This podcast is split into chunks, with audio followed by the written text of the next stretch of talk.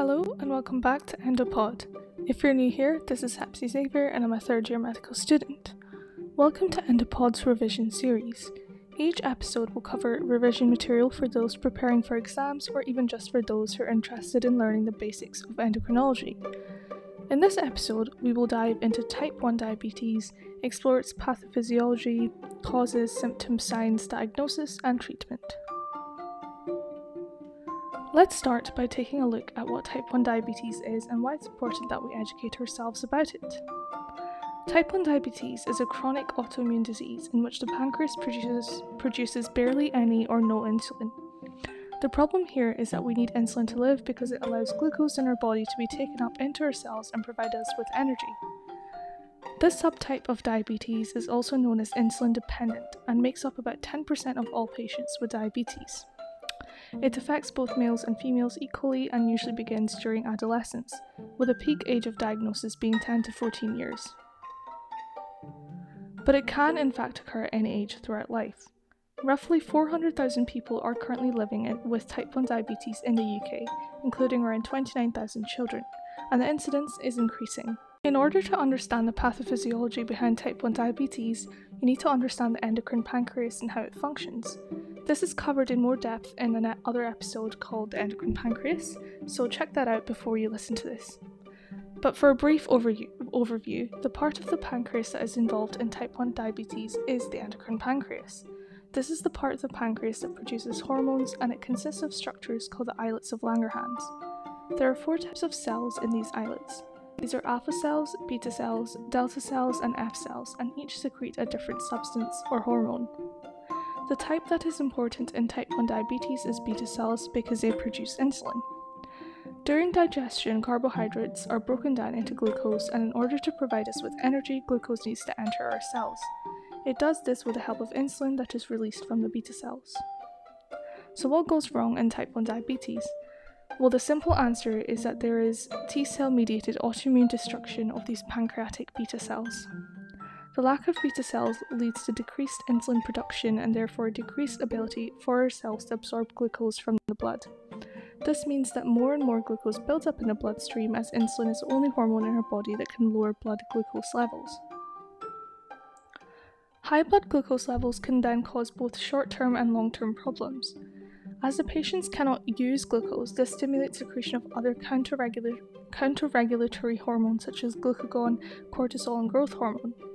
These hormones, especially glucagon, promote gluconeogenesis, glycogenolysis, and ketogenesis in the liver, and as a result, patients present with hyperglycemia and metabolic ketoacidosis. I think it's important to mention that insulin resistance, which is seen in type 2 diabetes, has no role in the pathophysiology of type 1 diabetes. The etiology of type 1 diabetes is not entirely known, but it is thought that it occurs as a result of an environmental trigger in a genetically susceptible individual. So let's take a look at the genetics first.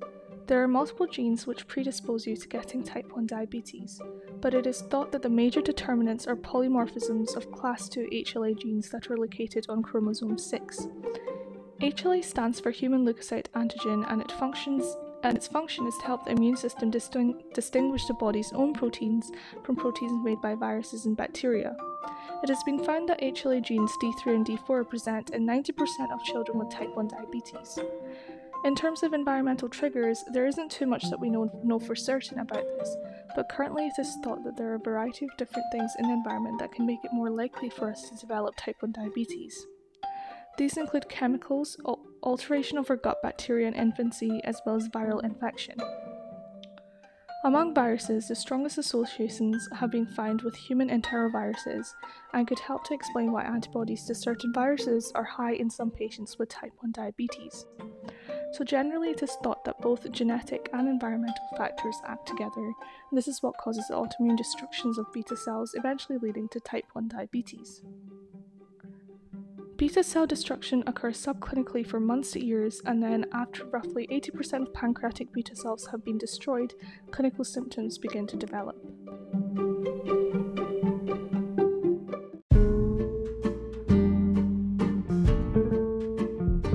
Now that we know the process behind type 1 diabetes and what causes it, we need to know how to identify it. So, we're going to go over some of the symptoms and signs that are often present. Generally, symptoms tend to come on quickly over a few days or weeks, but of course, there are exceptions to this, and an adult's symptoms can be present for a few months before the patient is seen by a doctor. The common symptoms are polydipsia, which is extreme thirst, polyuria, or a lot of urine, blurred vision, weight loss, and generalized weakness.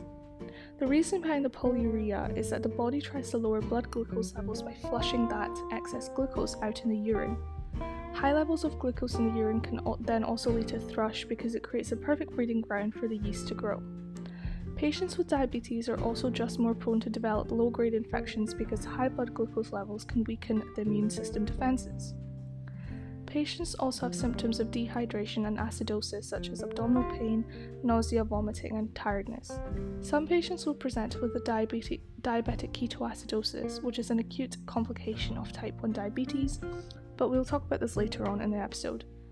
Signs of diabetes include ketotic breath, this is breath that smells fruity or similar to nail polish remover, dehydration, tachycardia, tachypnea, and hypotension. It's also important to know the pre- that the presentation of type 1 diabetes in children. To help you remember this, we can use the four T's. These stand for toilet, thirsty, tired, and thinner. If a child has any of these signs and symptoms, they should be taken to a doctor straight away because, with quick diagnosis and early treatment, we can avoid them becoming seriously ill. So, once you suspect that a patient has diabetes, it's time to make the diagnosis. So, how do you go about doing this? Well, a diagnosis of diabetes can be made based on the following three criteria. Firstly, by one diagnostic blood glucose test in a symptomatic patient. Secondly, by two diagnostic blood glucose tests in an asymptomatic patient or no symptoms. And thirdly, by HbA1c levels. So, what are these diagnostic blood glucose tests? There are three of them. First is a random venous plasma glucose concentration of 11.1 or greater. Secondly is a fasting plasma glucose concentration of 7 or greater and third is a plasma glucose concentration of 11 or 11.1 or greater 2 hours after 75 mg oral glucose in a glucose tolerance test. As for HbA1c, a diagnosis can be made if levels are over 48 millimoles per litre. The, t- the term HbA1c refers to glycated hemoglobin, a molecule that forms when hemoglobin joins with glucose in the blood. The amount of glyca- glycated hemoglobin and the amount of glucose in the blood are directly proportional, and because hemoglobin stays in the body for 8 to 12 weeks before it is renewed, measuring HbA1c can be used to reflect average blood glucose levels over that duration. But you must be aware that a value of less than 48 does not exclude diabetes, so it really needs a glucose blood test for proper diagnosis. And HbA1c is not always appropriate for diagnosis, um, for example, in children. Finally, in some circumstances, additional tests may be used to distinguish between type 1 and type 2 diabetes. These include a urine ketone test, GAD autoantibody tests, and C peptide tests. So, what does a diagnosis of type 1 diabetes mean for a patient and how can it be treated? Well, currently there is no actual cure for type 1 diabetes, but it can definitely be well managed and well controlled. The mainstay of treatment for someone with type 1 diabetes is insulin. All of these patients will require exogenous insulin either via injections or pumps in order to control their blood glucose levels. There are many different types of insulin, including short, medium, or long acting, and there are also many different insulin regimens, each specifically tailored to an individual and their lifestyle. It is important that the insulin is injected into subcutaneous fat and that injection sites are rotated in order to prevent lipodystrophy, which is when fat breaks up or builds up under the, under the skin, and this can interfere with insulin absorption. I also just want to quickly mention a little bit about the management of type 1 diabetes during illness. It is important that the patient never stops taking insulin when they're ill, even if they are not eating. They should monitor their blood glucose levels 2 to 4 hourly and adjust insulin dose according to this. They should also test their urine or blood for ketones every 2 to 4 hours and maintain their carbohydrate intake by fluids such as fruit juice if they're if they can't eat. And during illness, any patient with diabetes who is vomiting, dehydrated, or ketotic should be admitted to hospital as soon as possible.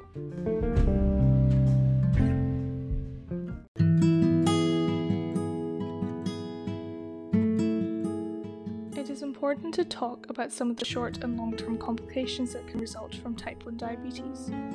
One short term complication is acute hypoglycemia. This is a blood glucose level less than 4 millimoles per litre and can be caused by multiple things, including too much insulin, inadequate food intake, or exercise.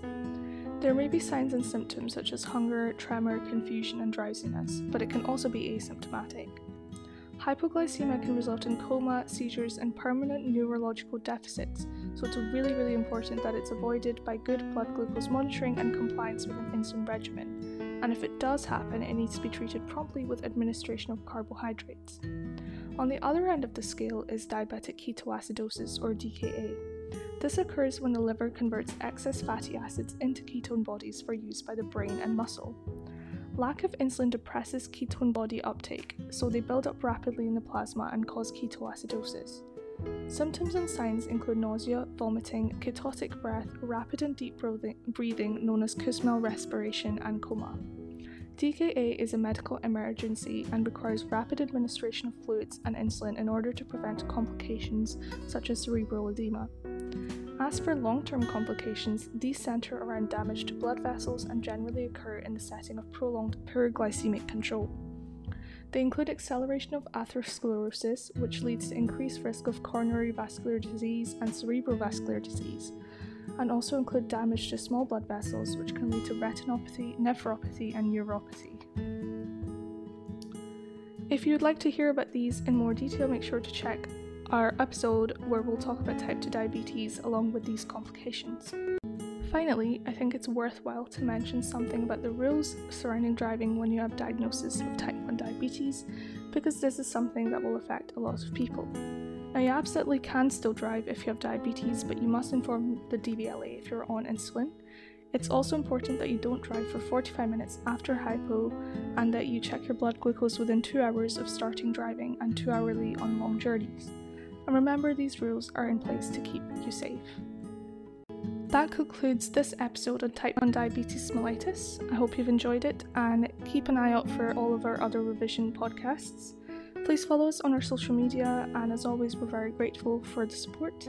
Before I go, I want to say a big thank you to Arabella Bapti, one of our charity coordinators who was involved in the making of this episode. Stay safe and happy. This is Hepsi Xavier signing off.